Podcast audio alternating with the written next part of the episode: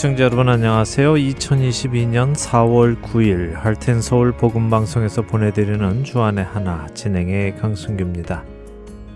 지난 한 주도 마음과 목숨과 뜻을 다해 주를 사랑하고 형제 자매를 사랑하신 여러분 되셨으리라 믿습니다. 이제 내일 4월 10일은 우리의 죄를 담당하시기 위해 예수님께서 예루살렘으로 입성하시는 날을 기념하는 종료 주일입니다. 그리고 다음 주일인 4월 17일은 그렇게 예루살렘에 오셔서는 하나님의 어린 양으로 죽으시고 무덤에 장사되셨지만 하나님께서 그분을 다시 살리신 것을 기념하는 부활 주일입니다. 우리 그리스도인들에게는 가장 중요한 절기이지요. 어떻게 보면 예수님은 바로 이 일을 위해 이 땅에 오셨다고 해도 과언이 아닙니다. 그분의 첫 탄생에서부터 인류를 위해 죽으시기 위해 태어나신 것이었고 또 그 일을 하루하루 이루어 가시고는 마지막 십자가 위에서 다 이루었다 말씀하시고는 호흡을 내쉬셨습니다. 이렇게 예수님께서 십자가에서 죽으심으로 이루신 일, 그 일이 무엇인지 여러분은 알고 계십니까? 첫 찬양 들으신 후에 말씀 나누겠습니다.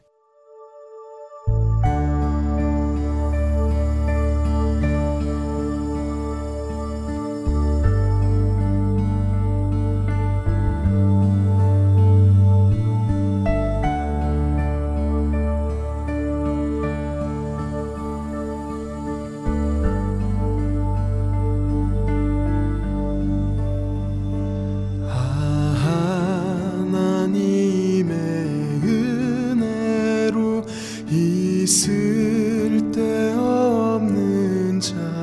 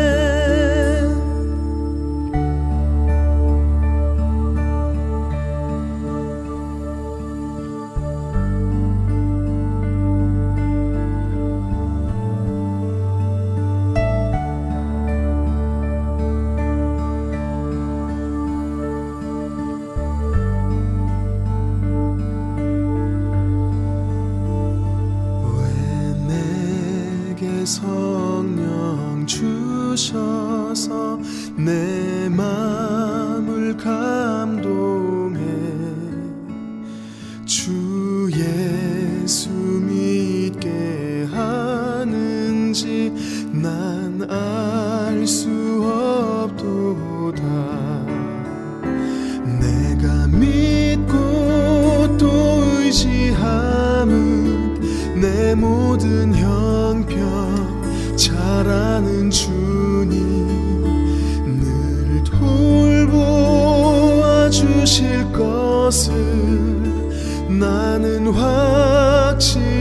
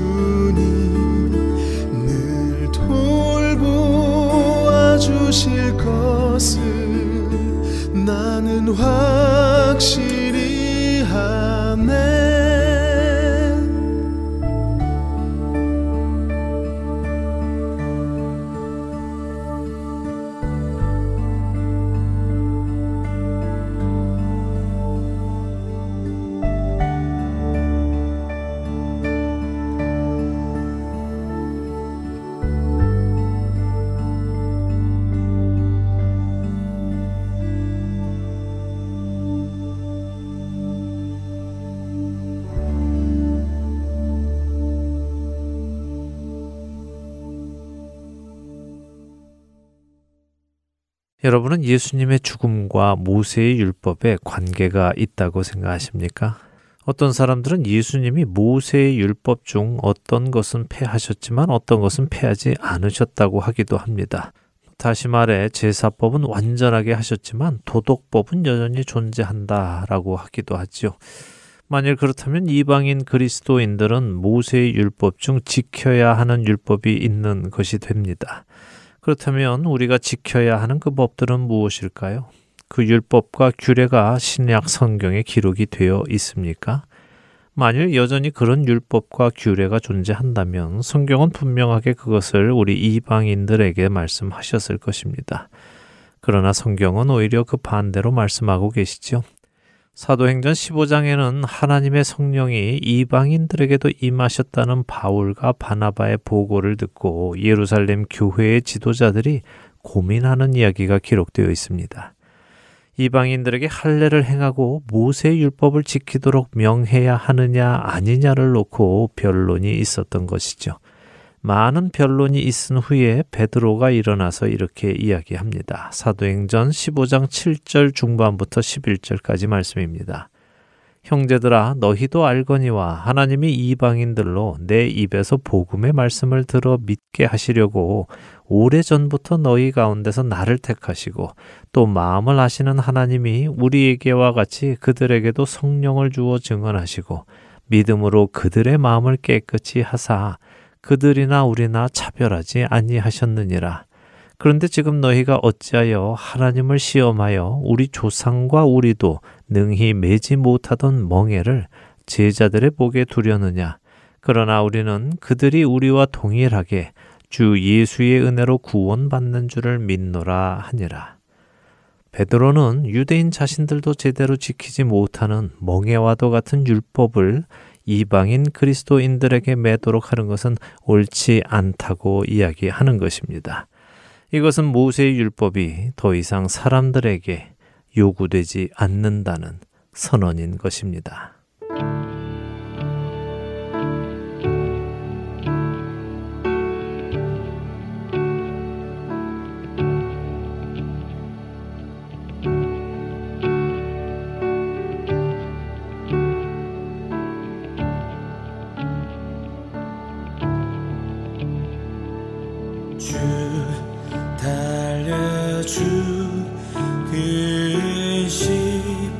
time.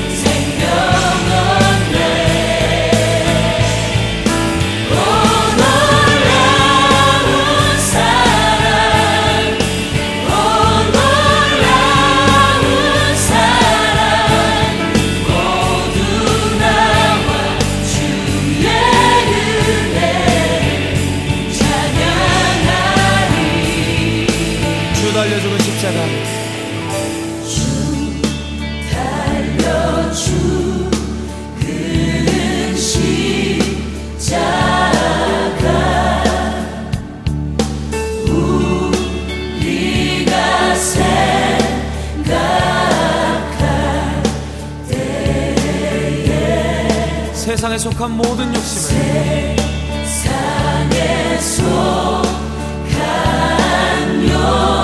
욕심을 모든 죄를 위해 버립니다. 내 주님을 사랑합니다. 주연을 찬양합니다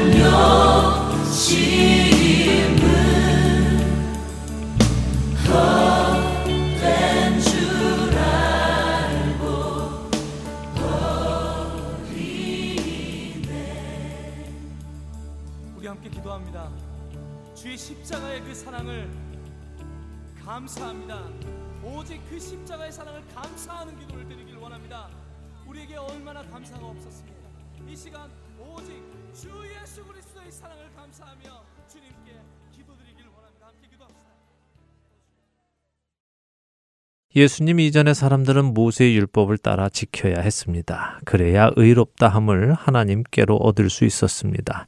그렇기에 어느 누구도 하나님의 영광에 도달할 수 없었지요. 율법을 지킴으로 하나님 앞에 의롭다 하심을 얻을 사람이 없었기 때문입니다. 그러므로 율법의 행위로 그의 앞에 의롭다 하심을 얻을 육체가 없나니 율법으로는 죄를 깨달음이니라. 이제는 율법 외에 하나님의 한 의가 나타났으니 율법과 선지자들에게 증거를 받은 것이라. 곧 예수 그리스도를 믿음으로 말미암아 모든 믿는 자에게 미치는 하나님의 의니 차별이 없느니라.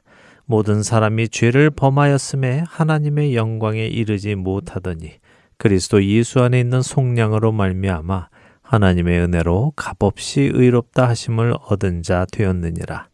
로마서 3장 20절에서 24절의 말씀이지요. 하나님께서는 예수 그리스도를 통하여 율법의 모든 요구를 충족하셨습니다. 율법이 요구하는 완전한 의를 예수 그리스도께서 이루셨기 때문입니다. 그분은 철저히 하나님 아버지의 말씀에 순종하셨고 하나님의 뜻에 순종하셨습니다. 모든 율법을 지키시고 죄를 짓지 않으셨습니다. 그리고 죽기까지 하나님의 뜻에 순종하셨지요. 이로 인하여 율법의 모든 요구는 충족이 된 것입니다. 그럼에도 불구하고 예수님은 죽으셨습니다. 죄가 없으시고 온전히 의로우신데도 불구하고 죽으셨습니다. 그래서 그분의 희생이 우리의 죄 값을 덮으실 수 있는 것입니다. 죄 있는 우리가 채찍에 맞아야 했고 발가벗겨져 부끄러움과 수치를 당해야 했으며 조롱과 멸시를 당해야 했고 죽임을 당해야 했습니다. 죄가 없으신 예수님은 그런 일을 당하실 이유가 하나도 없으셨습니다. 그런데 아무 이유 없으신 예수님께서 그 모든 죄값을 그 몸으로 친히 담당하셨습니다. 그리고 그분의 의를 우리에게 대신 주셨습니다. 그분의 자리와 우리의 자리가 맛 바꾸어진 것입니다.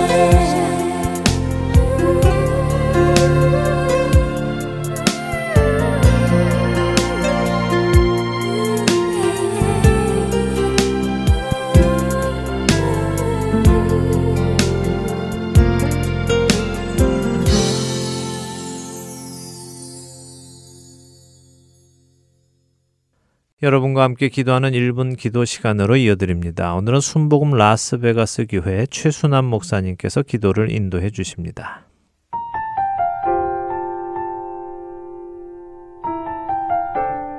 하렌 서울 1분 기도 시간입니다. 저는 순복음 라스베가스 교회에서 부목사로 사역하고 있는 최순환 목사입니다. 오늘 저희는 우크라이나에서 일어나고 있는 전쟁이 조속히 끝이 나고 빠른 회복이 일어날 수 있도록 기도하겠습니다. 전쟁은 아무리 미화해도 아름다울 수 없고 지나치게 과장해도 전쟁의 두려움과 공포와 참혹함은 지나치지 않는다는 말이 있습니다. 그렇습니다. 전쟁은 아무리 미화해도 결국은 소수의 통치자들의 욕망과 이기심, 그리고 남의 것을 탐하는 탐욕의 결과일 뿐입니다. 우크라이나는 복음에 대해 열려 있는 나라고 유럽을 향한 선교의 전초기지가 될 수 있는 나라라고 합니다. 어서 이 전쟁이 멈추어지고 이 땅에 평화가 임할 수 있도록 기도하겠습니다.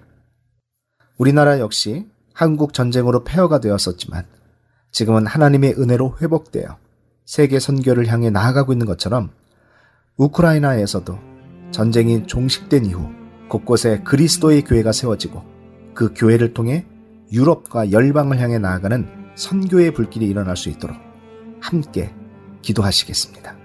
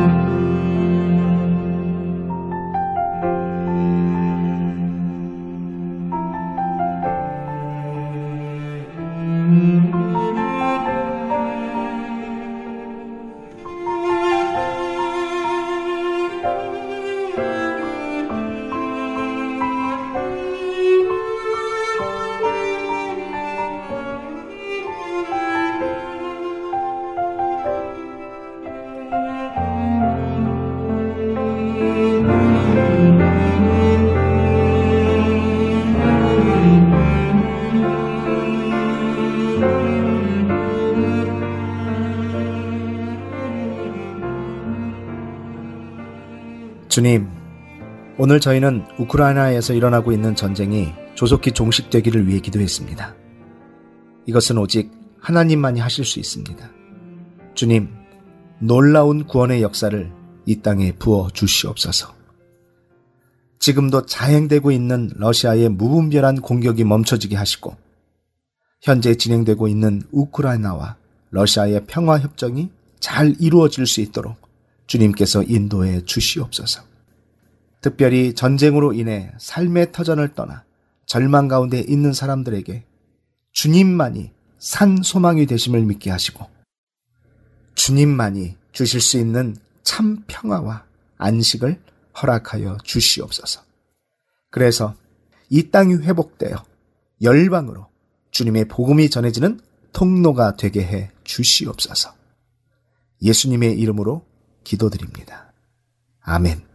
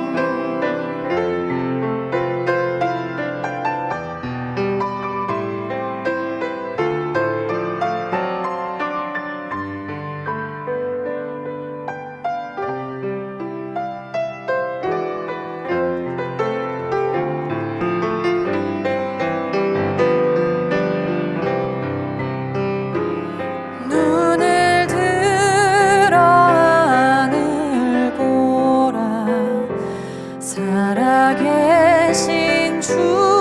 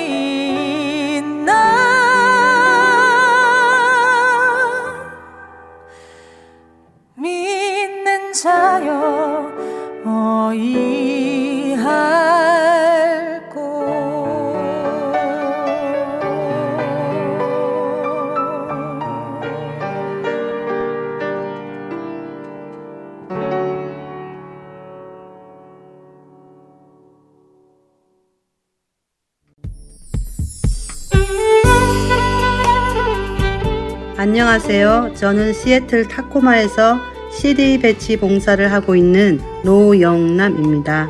현재 부안마켓과 팔도 식품에 CD를 놓고 있습니다. 이 CD로 많은 이들이 생명을 얻기를 소망합니다. 감사합니다. 안녕하세요.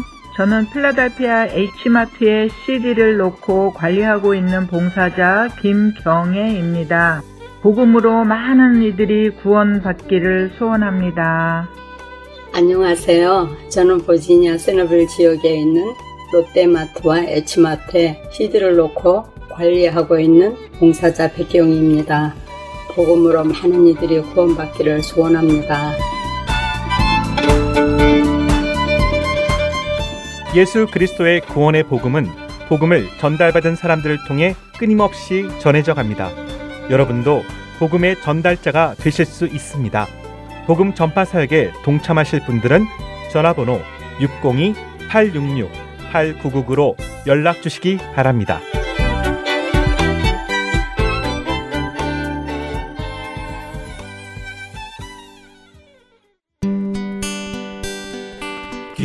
소식 사랑으로 땅끝까지 전하는 아랜소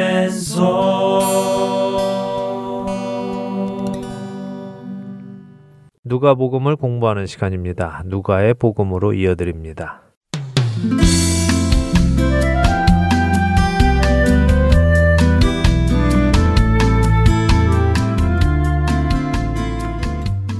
애청자 여러분 안녕하세요. 누가복음 진행의 함혜진입니다. 네, 여러분 안녕하세요. 강승규입니다. 지난 시간 누가복음 12장 후반부와 13장 5절까지를 보면서 다가올 심판과 그 심판 전에 회개해야 함을 말씀하시는 예수님을 보았습니다. 네, 예수님이 이 땅에 오신 것은 말세의 시작, 곧 하나님께서 세상을 두 번째로 심판하시기로 하셨음을 선포하신 것이며 그 심판이 이르기 전에 구원의 문도 여셨음을 나누었습니다. 그렇기에 깨닫는 자는 회개해야 하며 회개하지 않으면 멸망할 것임을 나누었지요. 자, 오늘 이어지는 한 가지 비유에서 예수님은 그 점을 더욱 명확히 해 주시는데요. 먼저 본문을 읽고 나누죠. 오늘 누가복음 13장 6절에서 9절 먼저 읽고 이야기 나누겠습니다. 네, 누가복음 13장 6절부터 읽습니다. 이에 비유로 말씀하시되 한 사람이 포도원에 무화과 나무를 심은 것이 있더니 와서 그 열매를 구하였으나 얻지 못한지라. 포도원 지기에게 이르되 내가 3년을 와서 이 무화과 나무에서 열매를 구하되 얻지 못하니 찍어버리라. 어찌 땅만 버리게 하겠느냐.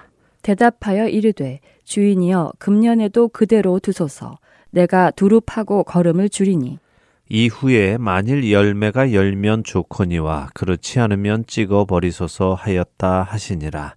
예수님의 이 비유 들어보셨죠? 네, 들어보았습니다. 네, 이 비유를 들어보셨다면 이 비유가 무엇을 말씀하신다고 생각하십니까? 음, 지금껏 우리가 봐온 대로 회개하지 않으면 심판을 받을 것이니 회개하라는 말씀 아닐까요? 예, 그러면 여기 무화과 나무는 누구를 상징한다고 생각하세요? 무화과 나무요. 네. 음, 그냥 사람들 아닌가요? 뭐 성경에서 무화과 나무는 이스라엘을 상징한다는 말도 들은 것 같은데, 그럼 이스라엘을 의미하시는 것인가요? 네, 뭐 지금 이 본문은 사실 앞절인 13장 1절부터 읽으면서 이해해야 하는 본문입니다. 그러나 또 이 13장은 앞장인 12장과 연결이 되기에 지난 시간에 우리는 12장 끝과 연결을 해서 읽었죠. 네.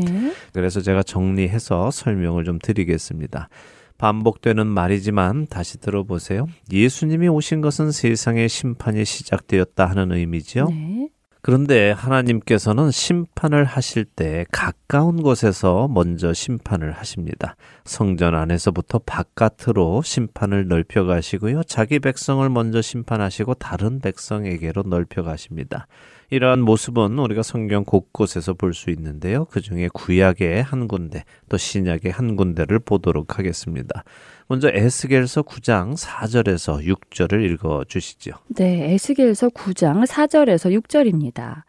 여호와께서 이르시되 너는 예루살렘 성읍 중에 순행하여 그 가운데에서 행하는 모든 가증한 일로 말미암아 탄식하며 우는 자의 이마에 표를 그리라 하시고 그들에 대하여 내 귀에 이르시되 너희는 그를 따라 성읍 중에 다니며 불쌍히 여기지 말며 긍휼을 베풀지 말고 쳐서 늙은 자와 젊은 자와 처녀와 어린이와 여자를 다 죽이되 이마에 표 있는 자에게는 가까이 하지 말라 내 성소에서 시작할지니라 하심에 그들이 성전 앞에 있는 늙은 자들로부터 시작하더라. 네. 정말 심판을 성소에서 시작하시라고 하시네요. 네, 그렇죠. 이번에는 제가 신약의 베드로전서 4장 17절과 18절을 읽어 드리겠습니다. 하나님의 집에서 심판을 시작할 때가 되었나니 만일 우리에게 먼저 하면 하나님의 복음을 순종하지 아니하는 자들의 그 마지막은 어떠하며 또 의인이 겨우 구원을 받으면 경건하지 아니한 자와 죄인은 어디에 서리요.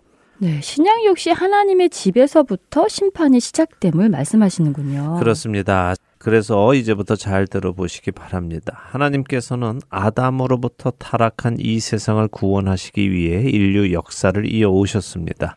하나님의 백성들을 상징하는 포도원을 만드셨고 그 안에 가장 먼저 구원을 받는 이스라엘이라는 무화과 나무를 심으셨습니다. 근데 그 이스라엘이라는 무화과 나무가 열매를 맺지 못합니다. 특별히 하나님께서 그 아들 예수 그리스도를 이 땅에 보내셨습니다. 3년 동안 예수님께서 이스라엘 백성들에게 온갖 기적과 이적을 보여주시고 하나님 나라의 복음을 전하셨습니다. 그럼에도 불구하고 소수의 사람들 외에는 회개의 열매를 맺지 않습니다. 오히려 예수님을 대적하고 예수님이 귀신의 힘을 빌어 기적을 베푼다며 예수님을 모독하고 예수님을 보내신 하나님을 모독합니다. 더 나아가 예수님을 죽이려고 시도합니다. 그래서 그를 보내신 하나님께서 땅만 버려서 안 되겠다. 찍어 버려라. 라고 하십니다. 그러자 예수님이 말씀하십니다. 금년까지만 놔두시기 바랍니다. 제가 두릅하고 걸음을 주어서 다시 한번 열매를 맺어 보겠습니다. 그 이후에 열매를 맺으면 좋겠고 그렇지 않으면 그때 찍어 버리십시오 라고 하시죠. 자, 이 말씀은 첫째는 이스라엘을 향한 말씀입니다. 그리고 이스라엘에게 심판이 있은 후에 나중에는 이방인에게도 또 온 세상으로 향하게 되겠죠. 지금 이 포도원 비유 앞에 있었던 말씀 기억하시죠? 네. 13장 1절에서 5절이요. 다시 한번 읽어 볼까요? 13장 1절에서부터 다시 읽습니다. 그때 마침 두어 사람이 와서 빌라도가 어떤 갈릴리 사람들의 피를 그들의 재물에 섞은 일로 예수께 아뢰니. 대답하여 이르시되 너희는 이 갈릴리 사람들이 이같이 해 받음으로 다른 모든 갈릴리 사람보다 죄가 더 있는 줄 아느냐? 너희에게 이르노니 아니라 너희도 만일 회개하지 아니하면 다 이와 같이 망하리라. 또 실로함에서 망대가 무너져 치여 죽은 열여덟 사람이 예루살렘에 거한 다른 모든 사람보다 죄가 더 있는 줄 아느냐? 너희에게 이르노니 아니라 너희도 만일 회개하지 아니하면 다 이와 같이 망하리라. 네. 이 말씀은 예수님 당시 실제 있었던 사건이었다고 말씀을 네. 드렸습니다. 그렇죠? 음. 근데 예수님께서 너희도 회개하지 아니하면 다 이와 같이 망할 것이다라고 하셨습니다.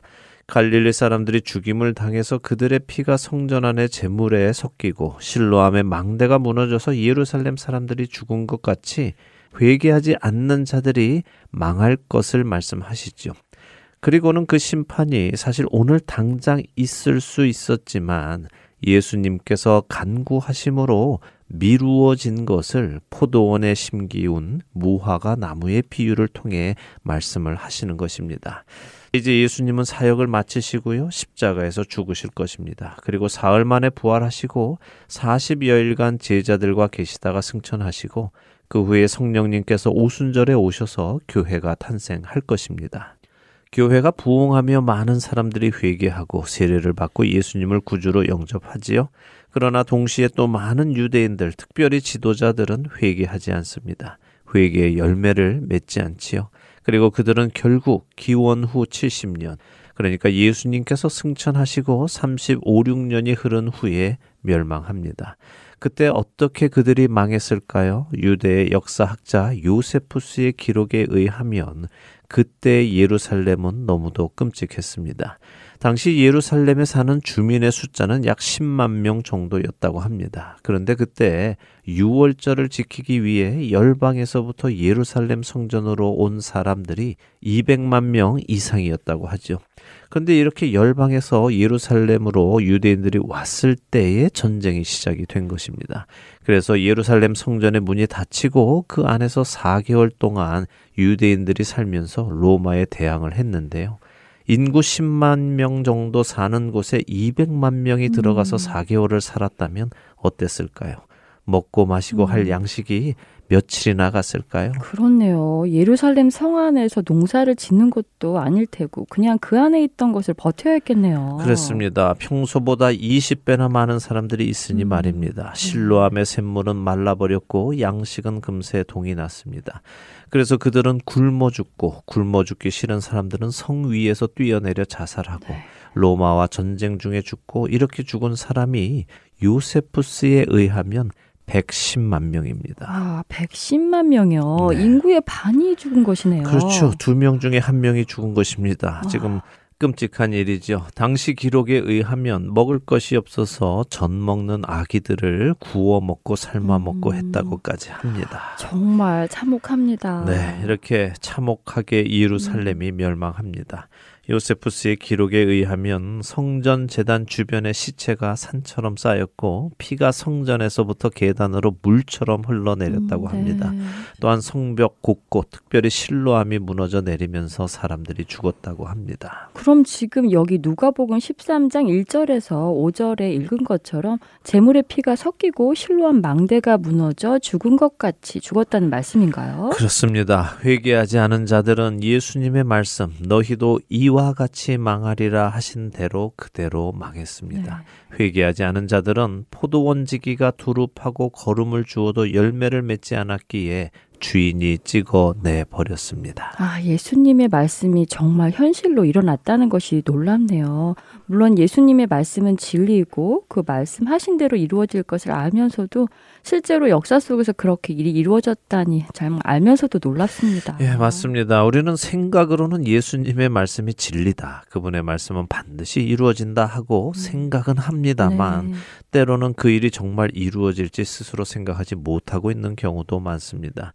만약 우리가 예수님의 말씀을 정말로 믿는다면 우리의 삶은 지금과는 많이 다를 것입니다. 네. 우리는 좁은 문을 통해 좁은 길로 가며 형제를 사랑하고 죄를 멀리하고 악을 미워할 것입니다. 그러나 그렇게 살지 못하는 것은 우리가 예수님의 말씀을 진실로 믿고 있지 않기 때문이죠. 오늘 누가복음 13장 포도원의 이야기를 나누며 예루살렘의 멸망 이야기를 해드리는 이유는 예수님의 말씀은 반드시 이루어진다는 사실을 역사 속에서 확인시켜 드리기 위함입니다. 이 사실이 우리의 믿음을 다시 깨어나게 해주시기를 바랍니다. 네, 그렇게 되기를 간절히 소망합니다. 이제 이어지는 말씀 또 보도록 하겠습니다. 누가복음 13장 10절에서 17절입니다. 네, 10절부터 읽습니다. 예수께서 안식일에 한 회당에서 가르치실 때에 18해 동안이나 귀신 들려 앓으며 꼬부라져 조금도 펴지 못하는 한 여자가 있더라. 예수께서 보시고 불러 이르시되 여자여 내가 내 병에서 놓였다 하시고 안수하시니 여자가 곧 펴고 하나님께 영광을 돌리는지라. 회당장이 예수께서 안식일에 병 고치시는 것을 분내어 무리에게 이르되 일할 날이 엿새가 있으니 그 동안에 와서 고침을 받을 것이요 안식일에는 하지 말 것이니라 하거늘 주께서 대답하여 이르시되 외식하는 자들아 너희가 각각 안식일에 자기의 소나 나귀를 외양간에서 풀어내어 이끌고 가서 물을 먹이지 아니하느냐 그러면 18해 동안 사탄에게 매임받은 이 아브라함의 딸을 안식일에 이 매임에서 푸는 것이 합당하지 아니하냐. 예수께서 이 말씀을 하심에 모든 반대하는 자들은 부끄러워하고 온 무리는 그가 하시는 모든 영광스러운 일을 기뻐하니라. 예수님은 회개하지 않는 자들에게 일어날 심판을 말씀해 주셨습니다. 그리고는 누가는 그 회개하지 않는 자들의 모습을 기록하고 있습니다. 외식하는 자들, 그러니까 형식적인 신앙생활을 하는 자들이군요. 네, 그렇죠. 이 일이 언제 어디서 일어난다고 하십니까? 안식일에 회당에서 일어나네요. 네, 회당은 유대인들이 모여서 하나님의 말씀을 읽고 예배하는 곳입니다. 그리고 오늘은 안식일입니다. 그러니 하나님의 은혜가 가장 충만한 날, 가장 충만한 곳에서 일어나는 일이죠. 바로 그곳에 그 시간에 한 여인이 들어옵니다. 이 여인은 어떤 상황에 있습니까? 18회 동안 귀신 들려서 앓고 있고 특히 등이 꼬부라져 전혀 피지 못하고 있네요. 네. 정말 너무 힘들 것 같아요. 맞습니다. 우리도 조금만 허리 굽히고 일하면 허리가 끊어질 것 같이 아프죠. 네. 이 여인은 귀신에게 눌려서 몸도 아프고 허리도 들 수 없습니다. 무려 18년 동안이나 그랬습니다. 마치 죄의 권세 아래 있고 하나님 앞에 고개를 둘 수 없는 죄인을 상징하는 듯이 보여집니다. 바로 그녀를 예수님이 고쳐주시죠. 예수님을 통하니 그녀가 허리를 펴고 하늘을 볼 수 있습니다. 그녀는 하나님께 영광을 돌려드립니다. 자신의 병을 고쳐주신 분이 예수님이시며 그분이 하나님께로부터 보냄을 받으신 분임을 인정하는 것이죠. 죄인이 예수님을 통해 하나님을 바라볼 수 있게 되고 하나님을 찬양하고 예배하게 될 수 있는 모습과 같네요. 네, 그렇습니다. 자, 이렇게 죄의 권세 아래 있던 사람들, 자신들이 하나님을 볼 수 없던 사람들은 예수님을 통해 은혜를 받고 하나님께 영광을 돌립니다. 네. 그런데 스스로 의롭다고 생각하는 사람, 회당장은 예수님께서 안식일에 병을 고치시는 것을 보고 분이 났다고 음, 하죠. 네. 이 회당장이 분을 내는 이유는 무엇일까요? 예수님께서 안식일 규례를 어기셨기 때문이죠. 네, 그런데 예수님이 안식일 규례를 어기신 것이 왜 그에게는 화날 일일까요? 생각해 보죠. 우리는 누군가 법을 어길 때 화가 납니다. 네. 분이 나지요. 그런데 나도 그 법을 어길 때는 음, 화나지 않습니다. 네. 예를 들어 노유턴 지역에서 유턴을 하는 사람을 보면 화가 납니다. 더군다나 그 사람이 유턴을 하려고 해서 다른 사람들에게 피해를 주면 더 그렇죠. 음. 그런데 나도 그 사람 따라서 유턴을 할 때는 화내지 않습니다. 오히려 아이 뭐 그럴 수도 있지 하며 음. 자신을 정당화하지요. 네. 화를 낼 때는 나는 법을 지키기 때문입니다. 자신은 의롭기 때문이죠. 여기 이 회당장은 자신은 안식일 규례를 잘 지키는 사람, 그래서 자신은 하나님 앞에 의로운 사람, 하나님의 말씀을 경외하는 거룩한 사람이라고 스스로 생각하기 때문에 그것을 지키지 않으신 예수님을 보고 분을 내는 것입니다.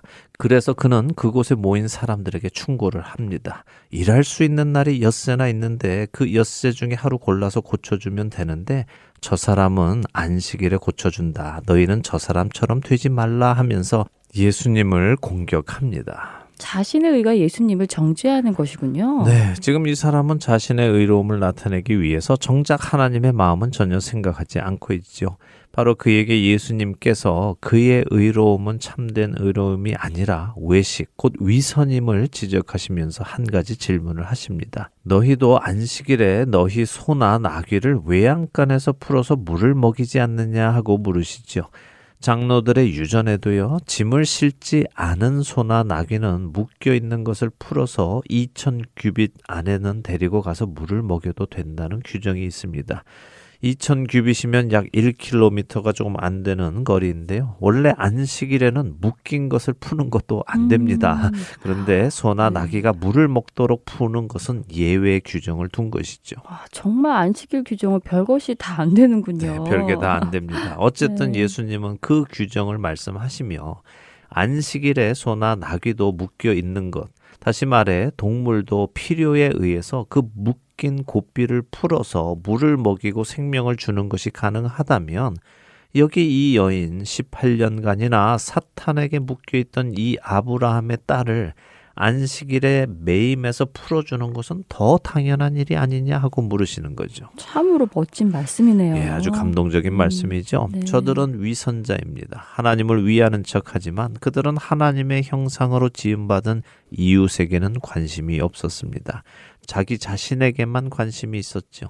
그런 그들을 깨어나게 하시는 감동의 말씀입니다. 자, 이 말씀을 하시니 반대하는 자들은 부끄러워하고 온 무리는 이 모든 영광스러운 일을 기뻐했다고 하십니다.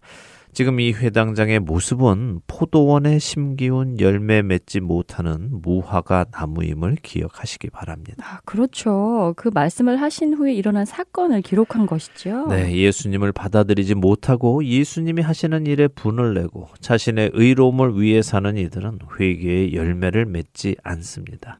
바로 이런 이들은 망할 것입니다. 이렇게 회개의 열매를 맺지 않는 무화과 나무와 같은 이들의 사건이 있은 후에 예수님께서 비유를 두 개를 주시는데요. 그 비유는 그러므로라는 말씀으로 시작이 됩니다. 네. 자, 그러므로라는 말은 앞에 이 일과 연관이 있다는 말씀입니다. 그리고는 여러분이 잘 알고 계시는 비유를 예수님이 말씀하시는데요.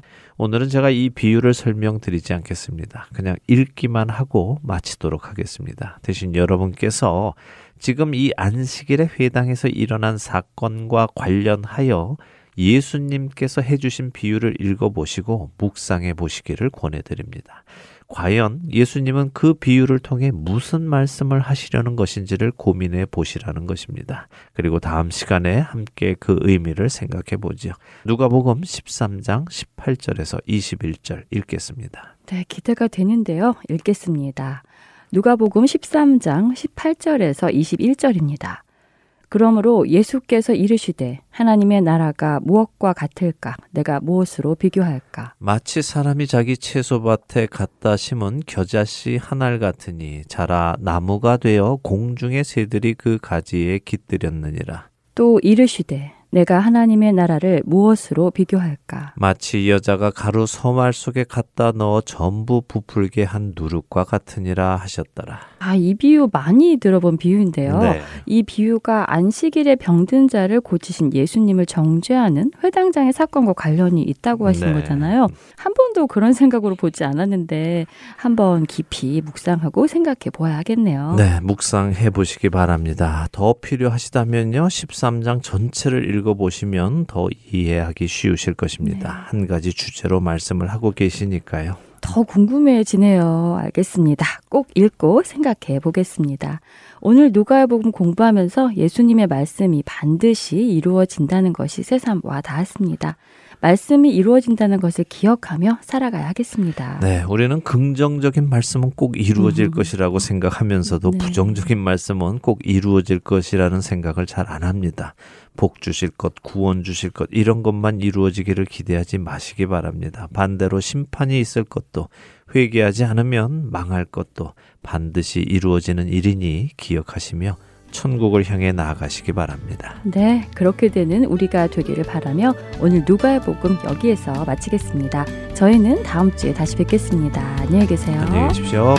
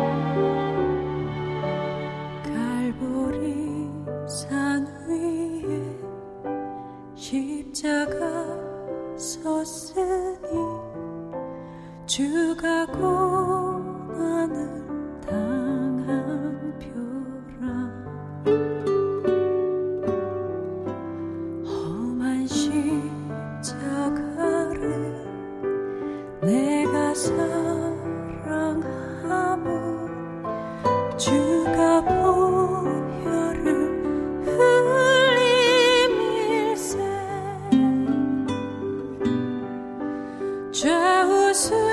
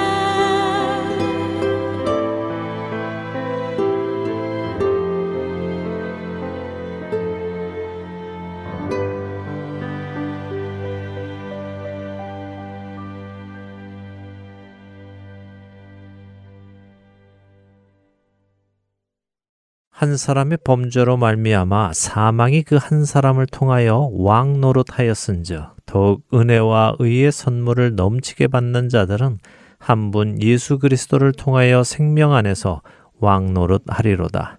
그런즉 한 범죄로 많은 사람이 정죄에 이른 것 같이 한 의로운 행위로 말미암아 많은 사람이 의롭다 하심을 받아 생명에 이르렀느니라.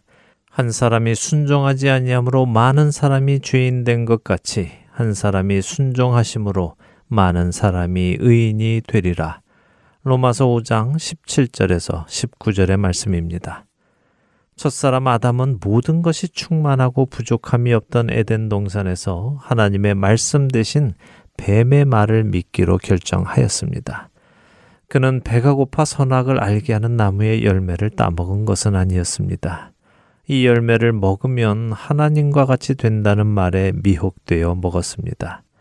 이로 인해 첫사람 아담은 죄인이 되었고 죽는 자가 되었습니다. 아름다운 에덴 동산에 죄와 죽음을 가지고 들어온 것입니다.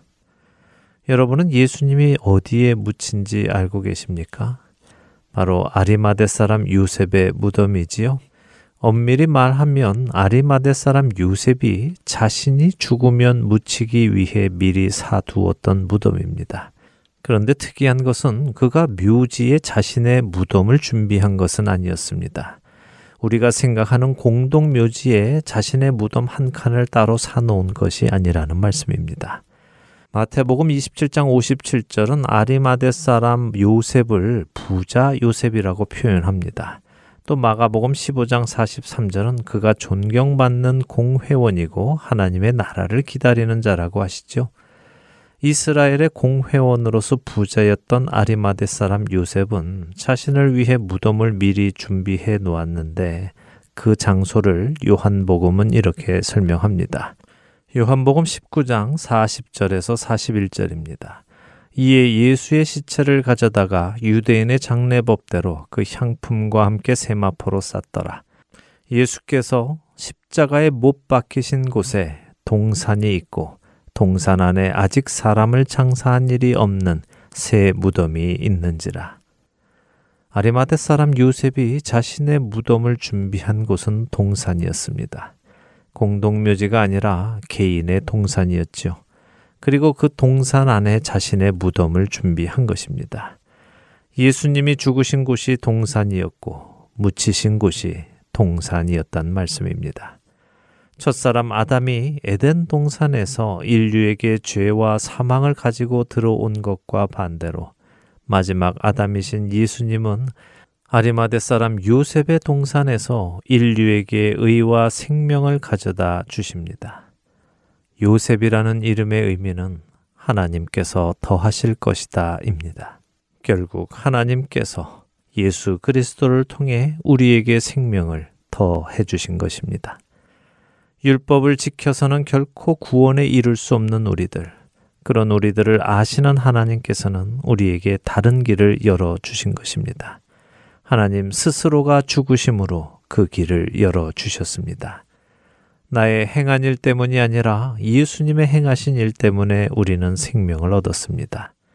기록된 바 첫사람 아담은 생명이 되었다 함과 같이 마지막 아담은 살려주는 영이 되었나니 그러나 먼저는 신령한 사람이 아니요 육의 사람이요 그 다음에 신령한 사람이니라 첫 사람은 땅에서 났으니 흙에 속한 자이거니와 둘째 사람은 하늘에서 나셨느니라 무릇 흙에 속한 자들은 저 흙에 속한 자와 같고 무릇 하늘에 속한 자들은 저 하늘에 속한 이와 같으니 우리가 흙에 속한 자의 형상을 입은 것 같이 또한 하늘에 속한 이의 형상을 입으리라.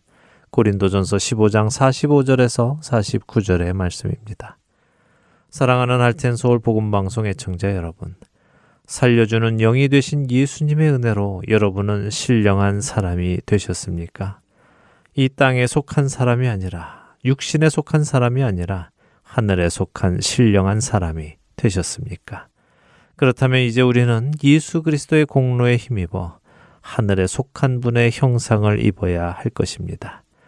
예수님을 통해 거듭나는 은혜를 받으셨다면 이제 여러분의 삶을 예수님을 따라 살아가며 그분의 형상을 입는 것에 집중하며 살아가시기를 바랍니다. 그것이 하나님께서 우리에게 원하시는 일이기 때문입니다.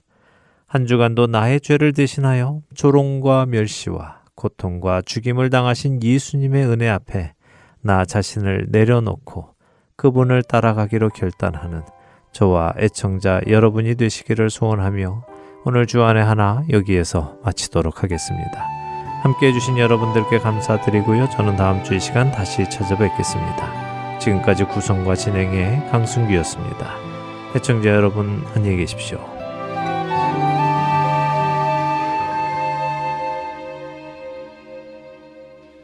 이 세상 가장 아름다운 순종의 눈물 온 세상 다시 빛나게 한 생명의 눈물